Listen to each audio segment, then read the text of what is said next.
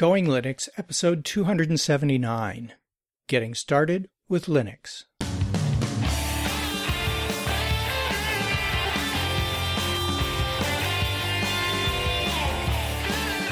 Welcome to the Going Linux podcast. I'm your host, Larry Bouchard. Whether you're new to Linux, upgrading from Windows to Linux, or just thinking about moving to Linux, this podcast will provide you with valuable information and advice that will help you in Going Linux. We hope that you'll find this and all of our episodes helpful in learning about Linux and its applications and using them to get things done. In today's episode, Getting Started with Linux.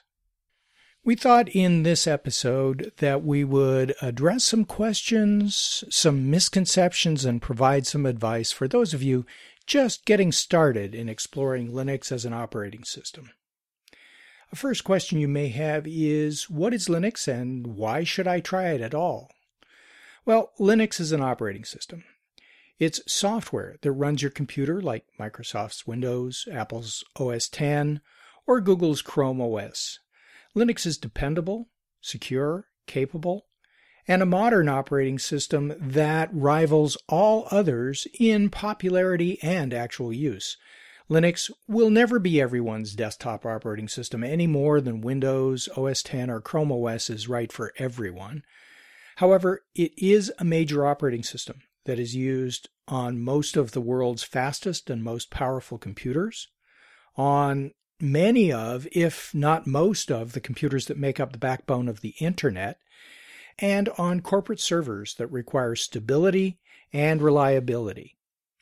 Linux is what both Google's Android and Chrome OS are built upon. Have you ever installed a less than legitimate copy of Windows or tried one in boot camp on a Mac?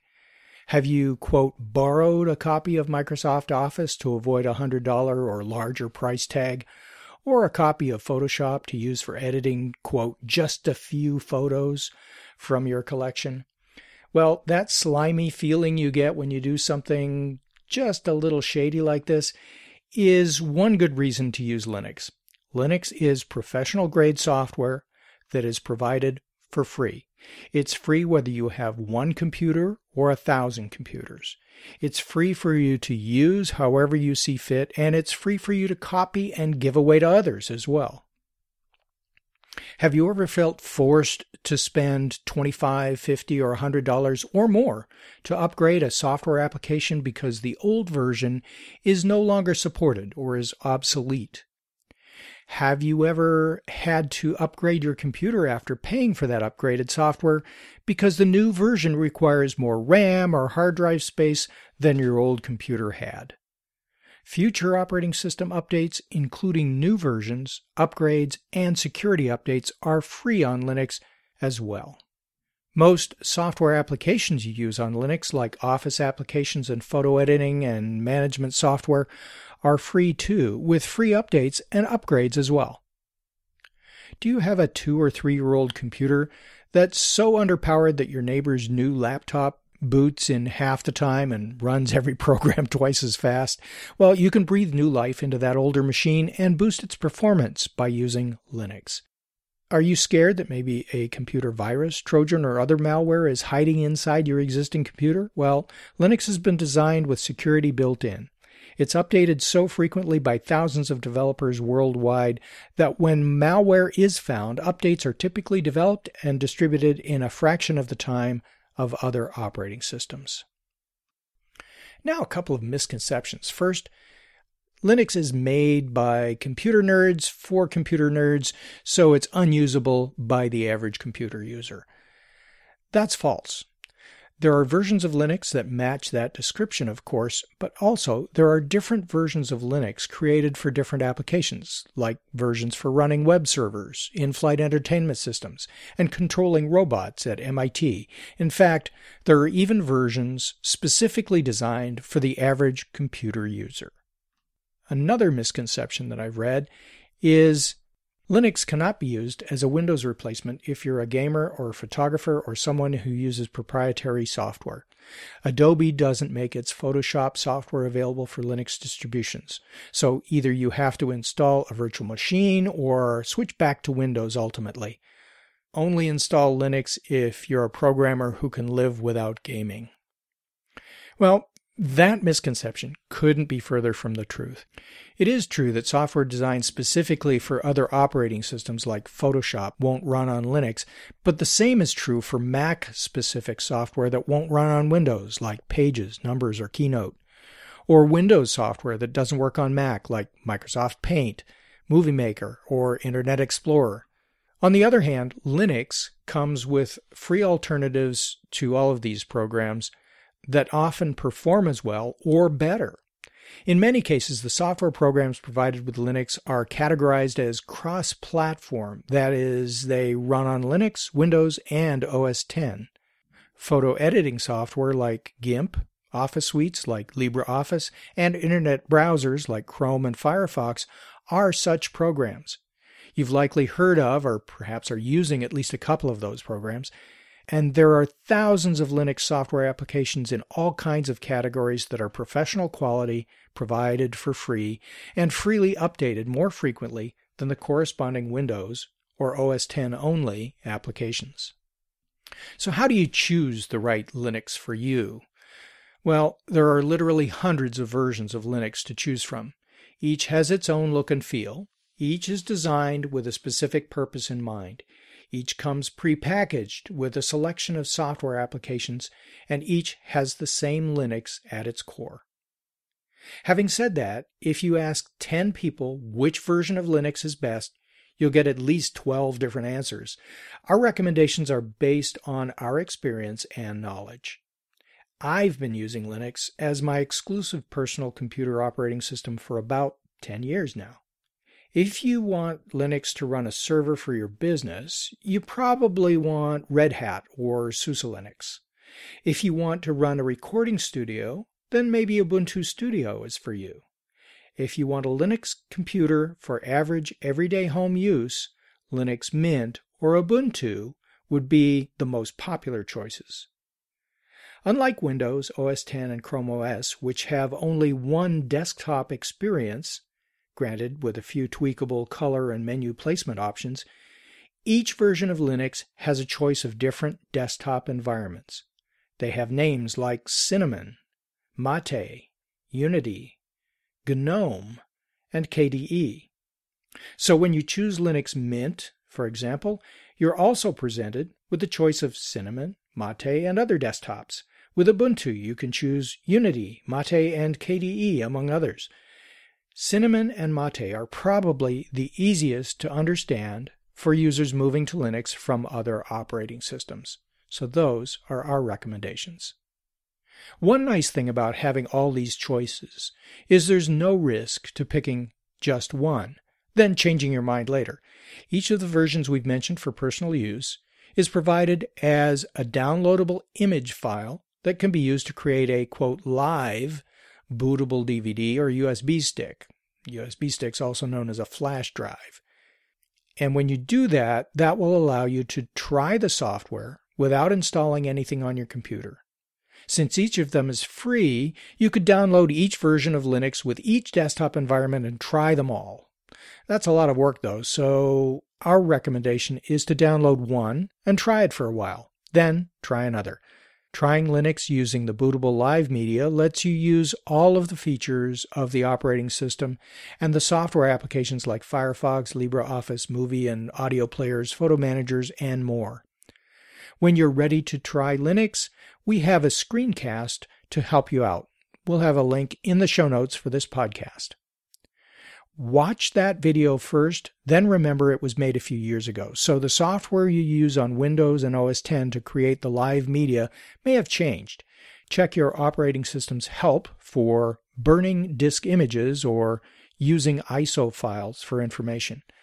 We did some Google searches ourselves and found some recent articles. We'll include links in the show notes to those, and they will help you get started. Please note that the Ubuntu instructions that we've linked to work with any Linux ISO file, not just Ubuntu.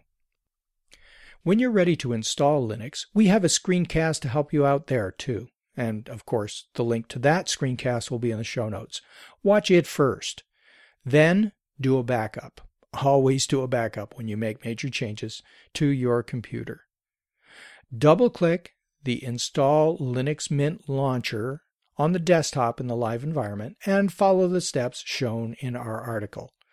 For Linux Mint and Ubuntu, you'll be offered a choice between using the entire disk, replacing your existing Windows with Linux, or running Linux alongside Windows. Choosing the latter is the safest because at boot time, you'll have a choice between booting into Linux or booting into your familiar Windows environment. Our screencast is a good first resource to get you started on installing Linux, but please ensure that you consult the online manual, online help, or forums for the distribution that you've decided to try. They'll have up to date information and specific instructions for their version of Linux.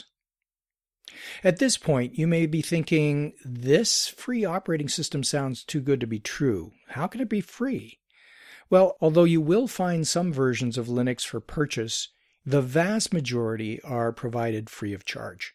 Linux is licensed in a way that allows anyone to give it away for free, no strings attached. The license gives any member of the Linux user community the freedom to use Linux for any purpose, to distribute, modify, redistribute, or even sell the operating system. If you do modify and then redistribute Linux with your modifications, you're required by the license to submit your modifications for possible inclusion into future versions. There's no guarantee that this will ever happen, but if you have made it better, then your changes might just be included in the next release of the Linux version that you chose in the first place. This is how Linux can continually improve and grow without having to charge its users money. Many of the users of Linux are corporations that use the operating system to run their businesses or include it with their products Google, Android phones, Chromebooks, Samsung televisions, etc. All of these use Linux to run their systems. Many of these corporations develop fixes and new features for Linux as they use it in their businesses. These improvements are given back to Linux, and the software improves as a result. Whether you're a home user of Linux, a Linux software or application developer, or an employee of a company that uses Linux, you are a member of the Linux community. Unlike Windows, OS 10, and Chrome OS, Linux is not created and supported by just one company. It's supported by Intel, Red Hat, Linaro, Samsung, IBM, SUSE, Texas Instruments, Google, Canonical, Oracle, AMD, and Microsoft, among others. Over 4,000 developers have contributed to Linux over the last 15 years. Now, we have answers to a few more questions you may have in an FAQ article entitled The 16 Most Googled Questions About Linux. We'll have a link to that article in our show notes, but here are seven of those questions you may have on your mind right now. Why is Linux better? Why is Linux more secure? Why is Linux free? Can Linux get viruses? Does Minecraft work on Linux? Does Netflix work on Linux? Does Steam work on Linux? And there are many more questions there. Let me just wrap up with a summary that may answer a couple of those questions right here, right now. The most popular versions of Linux available today can be described in this way Linux is a modern computer operating system with an attractive user interface. Its Update Manager keeps not only the operating system, but all of its installed applications up to the current release. The operating system is more secure and better supported than the operating system pre installed on most home computers today. Using Linux provides you with the freedom to run a complete, full featured operating system pre configured with most, if not all, of the applications you will need for your daily computing, or to change anything about the way it looks, the way it works, or the applications it runs to suit your taste. You can run Linux on almost any hardware, from the prettiest MacBook to the cheapest netbook, from the newest Chromebook to some very old machines designed for Windows, and from the most powerful internet servers to the smallest smart thermostat. Linux is more secure. Linux users are not administrators by default. Administrator accounts, also known as root, on any operating system have access to do anything they want, including damage the system. Even if Linux is compromised, the intruder can do limited damage. Typically, only the user's local files would be affected, and that's because Linux users don't run as root. When you double click on a file in some other operating systems, the system looks at the file extension .jpg, .exe, .pdf, etc. to determine which program it should use to open the file. Linux opens a file for what it is, not for what the file extension says. Let's say you've received a file that ends in .jpg or .pdf.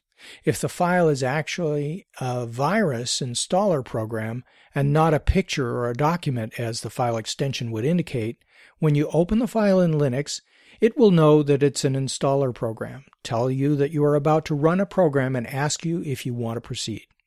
It will also prompt you for your password. Remember that if you enter your password and click OK at this point, then you've just given permission for the infection to try to install itself on your system. On the other hand, if it's a Windows virus, either the installation will fail or it will not be able to infect any of your Linux applications. Well, if you are simply interested in Linux or you're ready to get started with Linux, hopefully this episode has been helpful to you and will help you get started on your journey towards trying Linux at the very least. In our next episode, listener feedback. Until then, go to our website at goinglinux.com for articles and show notes, as well as links to download and to subscribe. We are the website for computer users who just want to use Linux to get things done.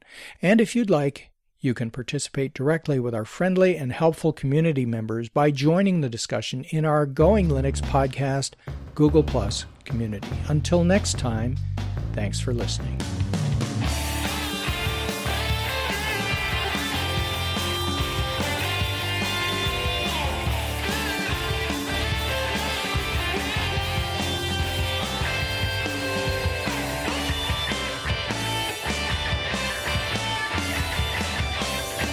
Theme music provided by Mark Blasco at podcastthemes.com.